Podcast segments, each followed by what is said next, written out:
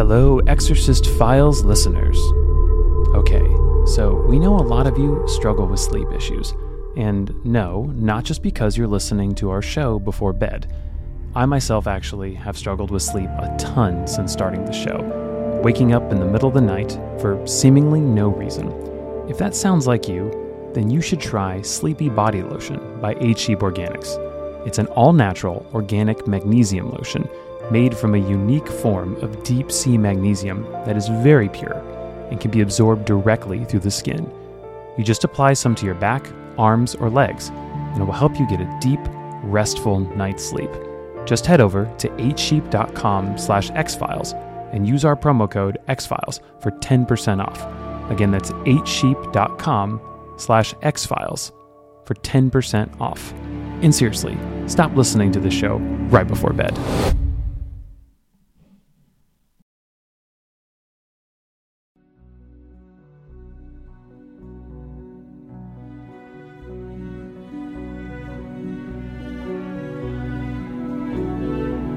Hello, friends. Welcome to The Exorcist Files. This is another little bonus episode for your listening and educational enjoyment. For those that want more of Father's teaching and less drama, we were listening, and these episodes, they're just for you. And for those who can't get enough of the reenactments, fear not. By the pricking of Chandler's thumbs, a three part episode this way comes.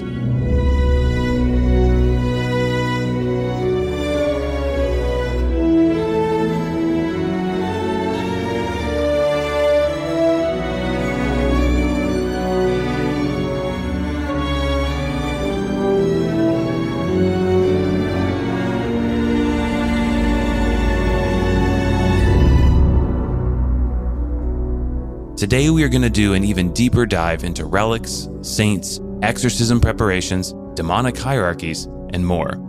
So let's jump in. Now, you will remember, Father is the relic guy. The ministry for which I am best known is called Treasures of the Church. I bring a very large Vatican exhibit of relics of the saints to churches, schools, and prisons worldwide that ministry is immensely popular and it usually books several years in advance. It's popular not just because the objects are so rare, but because it is very much a healing ministry. I've directed the ministry for over 20 years, and in that time period, there have been thousands of claims of healing, and some of the healings have happened right in front of me. Now, of course, some would argue any relic is better than no relic, but Father Martins has found that certain ones are especially effective against demons when the victim and the saint share a particular connection, perhaps from a shared experience or tribulation. I had a possession case of someone who was born into a satanic cult. This poor victim was possessed not because anything that she had done herself but because her very parents consecrated her to evil from the time she was in the womb. She was tortured horrifically by her parents and by the other cult members in order to make of her an offering to demons. So this victim had side by side with this demonic affliction an incredible amount of post traumatic stress disorder. And so in one of the sessions, I brought with me a hair of the founder of my religious community, the Companions of the Cross, founded in 1985 by Father Bob Bedard. Father Bob was a holy person. I have no doubt that he is a saint. He is not yet formally canonized, but the process of canonization in the Catholic Church adds nothing to somebody's holiness.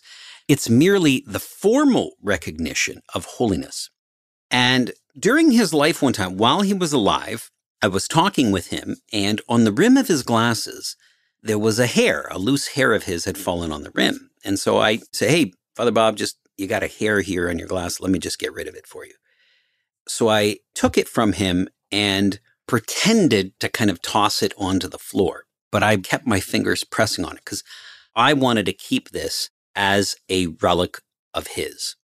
So I dug out this hair of Father Bob's, and goodness, the demons just howled. It caused an incredible amount of torment to them. The first one screamed out, Get him off of me, get him off of me. And he would say over and over again, I hate you, I hate you, as he was staring at this hair. Father Bob's relic had such a profound effect because he himself was a victim of post traumatic stress disorder. In addition to being a priest, he was a teacher in a Catholic high school run by the Archdiocese of Ottawa in Canada. And in the early 1970s, there was a school shooting in his classroom. There were students that were shot in front of Father Bob. The trauma of that, it afflicted him acutely. He had great trouble sleeping and he never talked about it. You could talk to Father Bob about anything, but we just knew not to go there. And so to this person here, whose life had been so characterized by trauma, his relic was profoundly effective as a help to that person. And speaking of profound relics, let's turn the page to a treasure of fathers that is shrouded in mystery. Years ago, I was given a folded paper envelope, very small, maybe one inch by three inches, that encased within it was an alleged thread from the Shroud of Turin. The Shroud of Turin, many believe, is the actual burial cloth of Jesus Christ, within which he was wrapped when he rose from the tomb. It is referred to as the Shroud of Turin because it is kept in the Cathedral of Turin in Italy. It's impossible to know through scientific means whether this is the actual burial cloth of Jesus all science can do is corroborate that there's a probability that this could be the cloth. I personally believe that that cloth is the actual burial cloth of Jesus, but I believe so because of the evidence. And I know one of the researchers, Dr. John Jackson, who headed the Shroud of Turin research project in the 1970s for NASA. I've read his research and I'm convinced by what he's discovered. So I received this alleged fragment of the Shroud of Turin, and there are very few because the Shroud of Turin has not been divided like other relics have been, but it was a long thread. It was about two inches long. And in terms of the Shroud of Turin, this is a pretty large relic. So I brought it to Dr. Jackson, and even just eyeballing it, I could tell that his eyes lit up. And so I left it with him for several weeks. And he wrote a report on it, which his conclusion is that yes, this is a relic of the Shroud of Turin. So I took this relic with me to an exorcism, and this person had an immensely strong demon, which I had battled for years, who identified himself as Satan. Is this the Satan? I don't know, but he is easily the strongest demon that I've ever encountered. So when I pulled out this relic of the Shroud of Turin and I placed it up against the back of the demon, the demon brought his knees together and feet together, brought his right wrist over his left wrist, and exhibited the same position of the man in the shroud as if the demon was compelled to mimic the position of our Lord's body in the tomb prior to the resurrection the demon stopped all resistance and began to whimper, a quiet whimper. It had now encountered something that was controlling it in every manner. The Shroud of Turin, it's a relic that is just so rare that I was skeptical that it was authentic. But that skepticism is now non existent completely. The testimony of the demons bodes to the holiness of this relic and to its authenticity. A powerful theme throughout Father Martin's ministry is the Christian ideal of forgiveness. Many times, Father will pack up his relics and take them on tour to somewhere you might not expect. I brought them to many different prisons because prisoners need ministry. It's part and parcel with Christian theology that a person is more important than his behavior. Forgiveness is something that God grants and that he demands of his followers. And no one can do something so heinous that he is beyond God's forgiveness. Every person even a convicted murderer, convicted rapist, is God's creation and was created in God's likeness.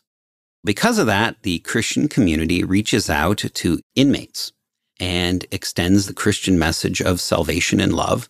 It's only logical that I would bring this Vatican exhibit into prisons and have done so far and wide.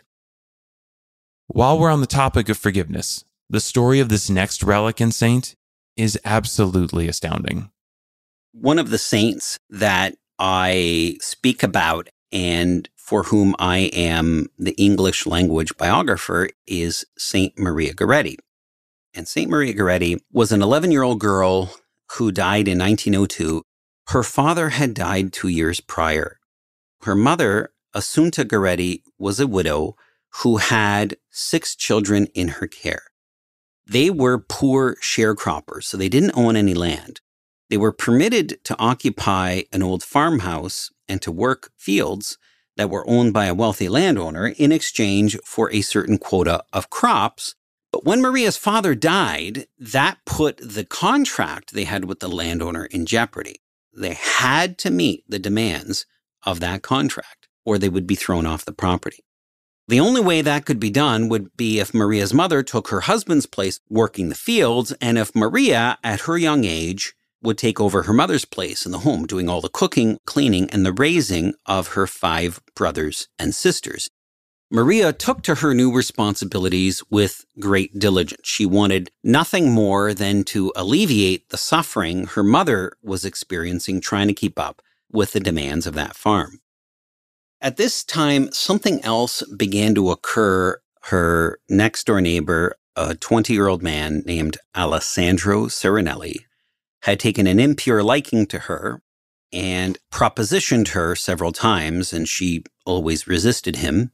And, and in fact was afraid of him because he threatened her that unless she acquiesced to his demands, that he would kill her. One day he knew that she was home alone he dragged her into the house from the front stoop and held up a sharpened file. He threatened her and said, Unless you do what I want you to do, I will kill you. Well, she refused, and he stabbed her 14 times. By the time Maria was found, she already had a fever. And by the time she was taken to the hospital, the fever combined with the loss of blood put her in a state of dehydration. She begged the doctors for water, but the doctors wouldn't give her any water because whatever she would swallow would come out her perforated intestines and would induce peritonitis. The local priest who had been called into the hospital, he asked her, Maria, our Lord from the cross also begged for water, but no one gave him any. Will you also offer up your thirst for sinners? And she replied, Yes, Father, I will. And she never asked for anything again. Maria's heart was grazed in the attack by the sharpened file, but also Maria had lost half of her blood. And the doctors thought if we give her anesthetic, that would induce cardiac arrest. So they performed surgery in which they enlarged every one of Maria's wounds so that they could suture internally to try to stop the bleeding they didn't give Maria any anesthetic. Maria felt every movement of the surgeon's blade and hands. Throughout that surgery, Maria never complained once. She offered everything up for the salvation of sinners. Unfortunately, the internal bleeding continued, and so it was clear Maria wouldn't survive. Before she died, she said these words I forgive Alessandro Serenelli and I want him with me in heaven forever. And on that note, I hope you will forgive us for taking a short commercial break. We'll be right back.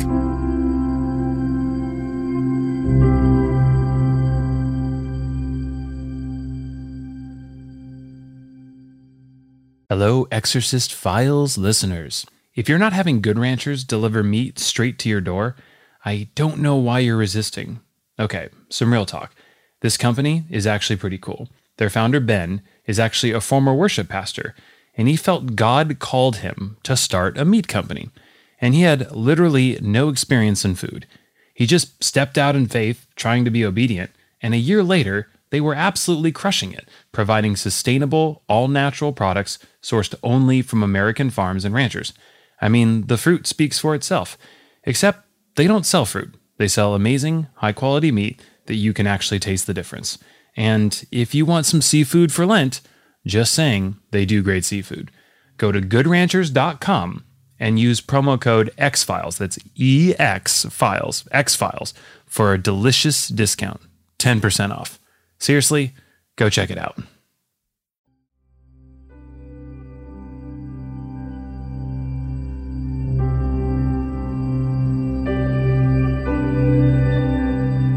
Welcome back to The Exorcist Files, bonus episode, part two. When we left off, Maria, in her final moments on earth, offered the ultimate gift to her assailant forgiveness. But her story is far from over. When Maria died, there was no one left able to take her place, and her mother couldn't look after the responsibilities of the farm and meet the needs of her family. So, the same week that Maria Goretti died in July of 1902, her mother had to give up all five remaining children to adoption.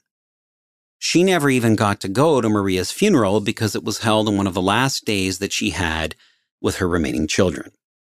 Alessandro Serenelli destroyed her family. Alessandro, for his part, he was taken to trial at which he pleaded innocence. He said he was defending himself from the attack of Maria, which of course is absurd. So he was sentenced to 30 years in prison. And Alessandro Serenelli went to prison the most angry man on earth. In fact, he was so filled with anger, he would always cause violence when he was permitted to be around anyone else. So he was placed in solitary confinement and remained in solitude for several years. He blamed Maria for everything and kept repeating over and over again how if she had just done what he wanted her to do, none of this would have happened. Until one night, Maria appeared to him. She appeared in a garden picking 14 white lily flowers, and she handed those flowers to him one by one. The number 14 is significant because it was 14 times that he had stabbed her. So, what Maria is saying with this gesture is, I forgive you. That act of love filled Alessandro Serenelli with the Holy Spirit, and he immediately became contrite for what he had done to that little girl. He requested the local bishop and requested the sacrament of confession, within which he confessed having murdered her. Shortly after that occasion, there was a construction worker digging at the base of a building in Rome. And from the top of the building, a large stone block fell onto his foot, damaging it so badly, shattering every bone within it, nothing could be done to repair it. So all they could do was prepare the man for an amputation the following morning. But his wife, who had been called to the hospital, placed a prayer card within his bandaging. This was a prayer card having the image of Maria Goretti on one side and a prayer asking God to grant her canonization as a saint on the other. Well, the next morning, they placed the man on top of the operating table, but when they unwrapped his bandaging, there was absolutely nothing wrong with his foot. There were no broken bones, no bruising. There was not a scratch on that man's foot. All because Maria chose to forgive. And because she made that choice, Alessandro Serenelli, having received the mercy of God through the forgiveness of Maria Goretti, began to live a holy life himself, even within prison. He began to read the Bible, he developed a prayer life, he would evangelize the other inmates. So he was released three years early because his person had completely changed. One of the first things he did upon his release was seek out the mother of Maria Goretti. 27 years after the murder, she hears a knock on her door. She opens the door, and there she is staring face to face with the man that had brought so much misery upon her. He asked her, Assunta, do you know who I am? She replied, Yes, I know who you are. He asked her, Do you forgive me? She replied, Alessandro, God has forgiven you Maria has forgiven you. How can I not forgive you? She accepted him as her own son and she adopted him. From that moment forward, Assunta Goretti always referred to him as my son. Alessandro Serenelli went on to live a very holy life himself. In fact, I believe he too one day will be canonized a saint. And so the Vatican asked me in 2015 to bring the body of St. Maria Goretti to America on what was called the Pilgrimage of Mercy. And it visited 54 different cities. And at each of the locations, I gave every pilgrim that came to venerate the saint a holy card of St. Maria, which I had touched directly to her relics. But every pilgrim also got a holy card I made of Alessandro Serenelli that I had touched to a letter that he handwrote. Those prayer cards, many miracles have been brought about through their use. One of the things I like to do is bring those prayer cards to an exorcism.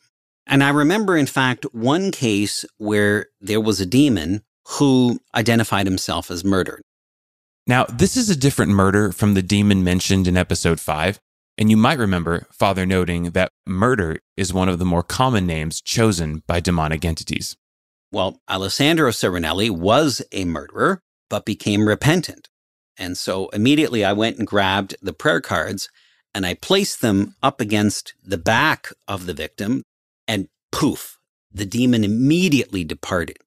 In fact, it was so quick that I didn't believe the demon was actually gone. I thought he was just hiding. So I commanded the demon to come forward and nothing happened. Finally, at a certain point, I was compelled to acknowledge that these holy cards of Alessandro Serenelli brought about that exorcism. Demons often voice their hatred of Alessandro Serenelli. He's the failed demonic project who had been a murderer, lived a wretched life, and who had taken away the life of this 11 year old little girl, but then who received her forgiveness, made his peace with God, then lived a very holy life. This is the triumph of Christian forgiveness and of Christian reconciliation with God. So, Father believes that Alessandro Serenelli will one day become canonized. But how exactly does that process work? How does one become a saint? Asking for a friend, of course. First of all, only the Pope has the power to make anyone a saint. But there's a very formal process by which someone is canonized, declared a saint. The church has set a certain number of criteria that have to be present in order for one to even be considered a saint. There has to be a reputation for holiness that survives the death of the individual, that people are convinced that this person is available as an intercessor there's an investigation in the life of that individual to see whether this person lived virtue to a heroic degree, that this person lived goodness to a degree that is absolutely exemplary. So if the church is satisfied that is present, then for a canonization to come about, there has to be a miracle done through something miraculous coming about after the saintly person is invoked in prayer. And if we want to get into technicalities, only one miracle is needed in the case of a martyr, because the martyrdom itself is considered one miracle. For a candidate who lived heroic virtue but died of natural causes, there needs to be two miracles. All right, I think that's enough saint and relic talk for one day. Let's get back into the room where Father confronts our age old enemy. Now, I've always wondered what goes into preparing for an exorcism? What are the roles? How many people? In a real life exorcism, you certainly want a note taker, somebody who can write or type very quickly. Writing is always preferable to typing. It just seems easier for the devil to manipulate electronic means than old fashioned pen and paper. So you want a secretary. You want a physician, if at all possible, ideally a doctor, at least a nurse because you, you want somebody trained in medicine that can be an aid to the victim or anyone else in the room for that matter, and somebody who has some experience with the mental health situation of the victim because there often is a mental health problem that has developed either because of the devil or, or was there. You want somebody who can be an advocate for needs that other people and the exorcist aren't necessarily aware of. I also wanted to know, all things being equal, what does a well run exorcism actually look like? At least in an exorcism, the way I do them, the victim is sitting in a chair, a very strong chair. The best thing is a heavy oak chair. You have the victim sitting at a table. Then you have typically three holders, one on each of the victim's arms. The third holder is typically at the victim's feet. You want the legs restrained because that is able to prevent a lot of maneuvering that the demon is going to attempt to engage in. You need strong, robust men to be holders. If your exorcism lasts three hours, four hours, those holders have to hold out for that time. It's an exhausting job. You can and you ought to, if possible, have substitutes on hand, but that's not always possible. And an important thing to mention is this kind of restraining prior to the exorcism, a victim is made aware of it. And prior to the state of possession kicking in, which typically happens when the exorcist begins praying, they give permission to be mildly restrained. I mean, an exorcist never engages in prayers to a victim against his or her will. We don't kidnap people that we think are possessed. At the very least, they have to desire to be free of the devil, because otherwise it's an absolute moot point. But they are made aware that, hey, look, for your safety and for everyone else's, your movement is going to be somewhat restrained as long as a demon is present and exhibits himself. Sometime after the interview, Father also revealed to me that even though it poses risk to him and his assistant's physical well being, he never ties the victim down. This is because if, God forbid, there was ever a time he needed to defend himself in a court of law or public opinion, he could avoid accusations of unlawful imprisonment. This is also a major reason why exorcisms are not conducted in a victim's bedroom, and there must be multiple witnesses present at all times, so that there is never even a suggestion of impropriety. The same is true with compensation. People routinely try and offer things to Father as a thank you, and he always declines. The church wants there to be no suggestion of impurity or quid pro quo. Deliberation is a gift from God's church. Now, moving on. We know from psychological research that multitasking isn't great for your brain. But when it comes to exorcisms, turns out it's crucial. As an exorcist, you're working to liberate the victim. You are interrogating the demons and you're issuing commands to them. You are praying, performing the rite of exorcism, or reciting other prayers intended to weaken the demonic hold. You're also attentive to the victim's medical needs. It can happen that demons open a wound or they cause some kind of bleeding on the body of the victim, and that is always going to require medical attention. You're also listening to the commands of your team members because they may be aware of facts that you, as the exorcist, are not. For example, they may be able to tell when one demon has slyly left and is now hiding, and the new one has taken his place. So your team is going to make you aware of that. Hey, Father, there's been a switch. In addition to all of these things, the exorcist is also doing his own internal praying where he is attentive and listening to whatever the Holy Spirit might be telling him internally. This is called using his discernment. He's got all of his ears, so to speak, pointed at God, and he's listening to what God might be instructing him. Now, many times, Father has mentioned, quote, lower level and higher level demons. This got me wondering about the suggested demonic hierarchy. We know there is an angelic hierarchy, but what about their diabolical counterparts? You have demons that you can definitely tell they're a low ranking demon, a peon.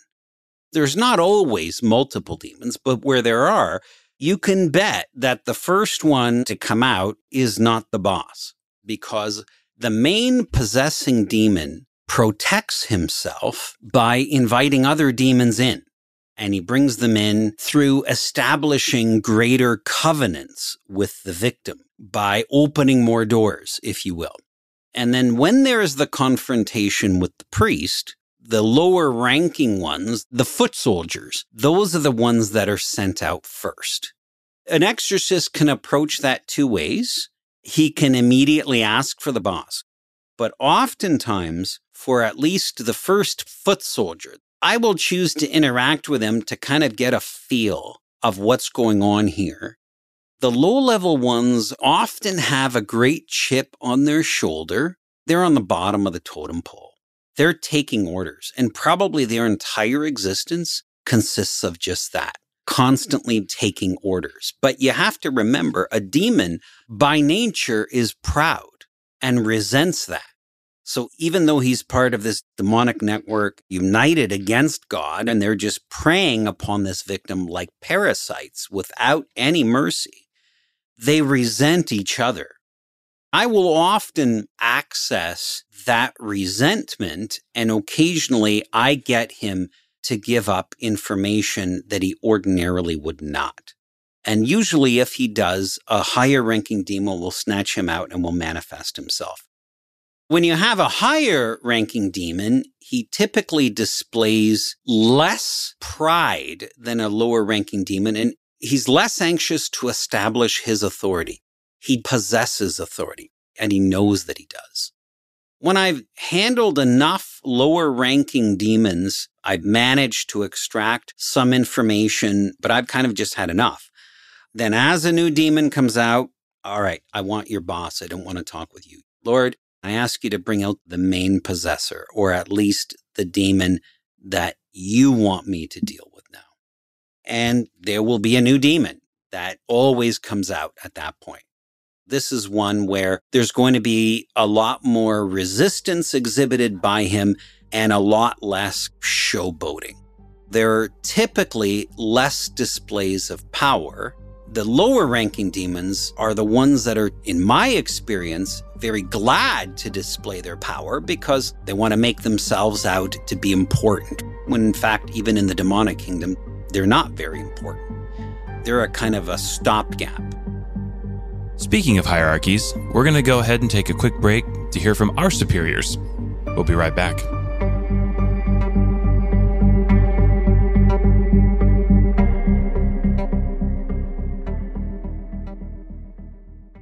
Hello, Exorcist Files listeners. If you're not having Good Ranchers deliver meat straight to your door, I don't know why you're resisting. Okay, some real talk. This company is actually pretty cool. Their founder, Ben, is actually a former worship pastor, and he felt God called him to start a meat company. And he had literally no experience in food. He just stepped out in faith, trying to be obedient, and a year later, they were absolutely crushing it, providing sustainable, all natural products sourced only from American farms and ranchers. I mean, the fruit speaks for itself. Except they don't sell fruit, they sell amazing, high quality meat that you can actually taste the difference. And if you want some seafood for Lent, just saying, they do great seafood. Go to goodranchers.com and use promo code XFiles, that's EX Files, X Files, for a delicious discount, 10% off. Seriously, go check it out.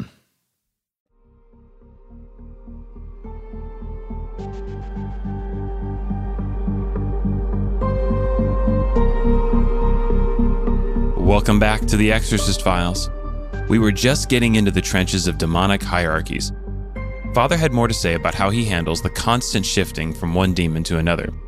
As we learned, the main possessing demon will attempt to hide behind a multitude of barriers because they know, as the scripture says, their time is short. But his father says, Sorry, demons, no late checkouts. Prayer is poison to a demon.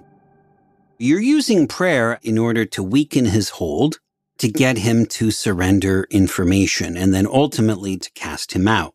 So, in the course of his receiving that punishment, one of the things he's going to try to do is, unbeknownst to you, he's going to summon another demon and have that demon take his place.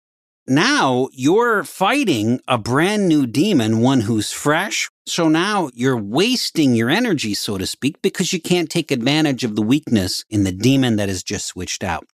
How you become aware of that typically, you have to consider that every demon has a personality, just like humans do. They reveal themselves in the way that they animate this particular body. So there'll be contortion within the muscles in a particular way. And so that's your clue. That's the biggest clue. Okay, there's a change here. This is a new demon.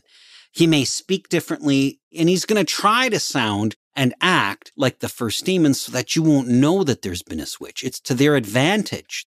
But when you perceive it, then you want to say, no, no, no. I didn't give permission for that first demon to leave. God Almighty, I ask that you bring that first demon and you typically name him if you know his name, bring him back now and get rid of this second demon. And then you can continue where it leaves off. It's important as an exorcist that you only allow a demon to leave when you want that to happen. By leave, what I mean is leave the sphere of the attention because then he's out of the immediate strike range of your prayers. While we've established that demons are prone to verbal abuse, they are also known to get violent from time to time. Sticks and stones, as they say. Demons show brief, fleeting exhibits of power as God permits it. You can encounter violence at any step of the way, but the ones that are gratuitously violent, in my experience, they are the ones that are the lower ranking demons. One time I was assisting another exorcist and the exorcist was not a light man. All of a sudden I look and the victim has picked up the exorcist by his throat and is holding him about 18 inches off the floor. His feet were fluttering as if he was nothing. I've seen people be elbowed and a wound opens up in the side of their head. I was at one session where one of the assistants on the team was a deacon. He was a big man, well over six feet tall and 280 pounds. And the victim, this was a woman who was nowhere near the stature and the natural strength of this man. She tucked her arm underneath his arm and just flipped him. He did a complete flip through the air and was thrown some 10 feet in front of her. Then she pointed at a light switch on the wall, and I saw one of the screws came flying through the air into her right hand, and she drove it into her left forearm. We never saw that screw again. That's a power that a demon has. How is it that they have that? I couldn't begin to tell you. I myself was hit in the face so hard that my sinuses were crushed and I had to have two surgeries in order to repair the damage. The victim was sitting at a table being held by the holders, one on each arm and one holding the legs. As I was putting down one relic and I was grabbing another relic, my head came down even with the level of the head of the victim, 15 inches away. That was all the demon needed. And he just thrashed his head back and hit me just beneath my right eye and up against the bridge of my nose with such a force that it just sent me flying. The bones inside and the cartilage were so damaged that I had a perpetual infection until that second surgery freed me of that. It was as close to a knockout punch that I've ever received. I was seeing stars, quite frankly. I just wanted to go home and lie down. But everybody on the team there had volunteered their time and the victim was there too. So I continued with that exorcism session. But I, I became aware from that moment that I need to be cautious and very alert of where I am physically in relation to the demon. Now, as we make our final descent, we are going to dip our toes into the water of a significant theological doctrine. While we often point out doctrinal differences that exist between the Catholic and Protestant faiths, perhaps one of the most well known differences is the notion of transubstantiation and the Eucharist. For Catholics, the Eucharist is the ultimate act of intimacy with Christ. The bread and the wine during Mass are changed into the body and blood of Christ. The Eucharist is the real presence of Jesus Christ substantially, not symbolically, but substantially in the body and blood that is consecrated at Mass, which Christ says in John chapter 6. He says this. What's the exact? So he says, Fago and trago, unless you gnaw my flesh and drink my blood, you cannot be saved. He actually emphasizes it he uses the verb of an animal eating. And then they turn to him and, and they say, Look, okay, what is he talking about? I'm out of here. That's it. This is crazy. He's asking us to be cannibals.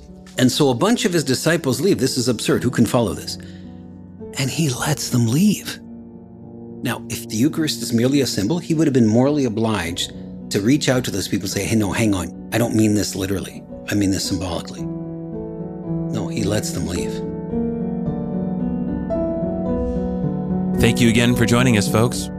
As we teased last week, we are approaching our final case file, which will take the form of a rare three parter.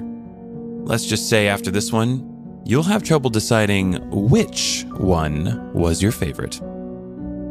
While this episode didn't have any 3D binaural drama, it still takes a lot of work. And for that, we want to thank this episode's script doctor and lead editor, Kristen Vermilia. Welcome to the world of spiritual warfare, Kristen. All right, everyone, y'all take care, and we will see you next episode.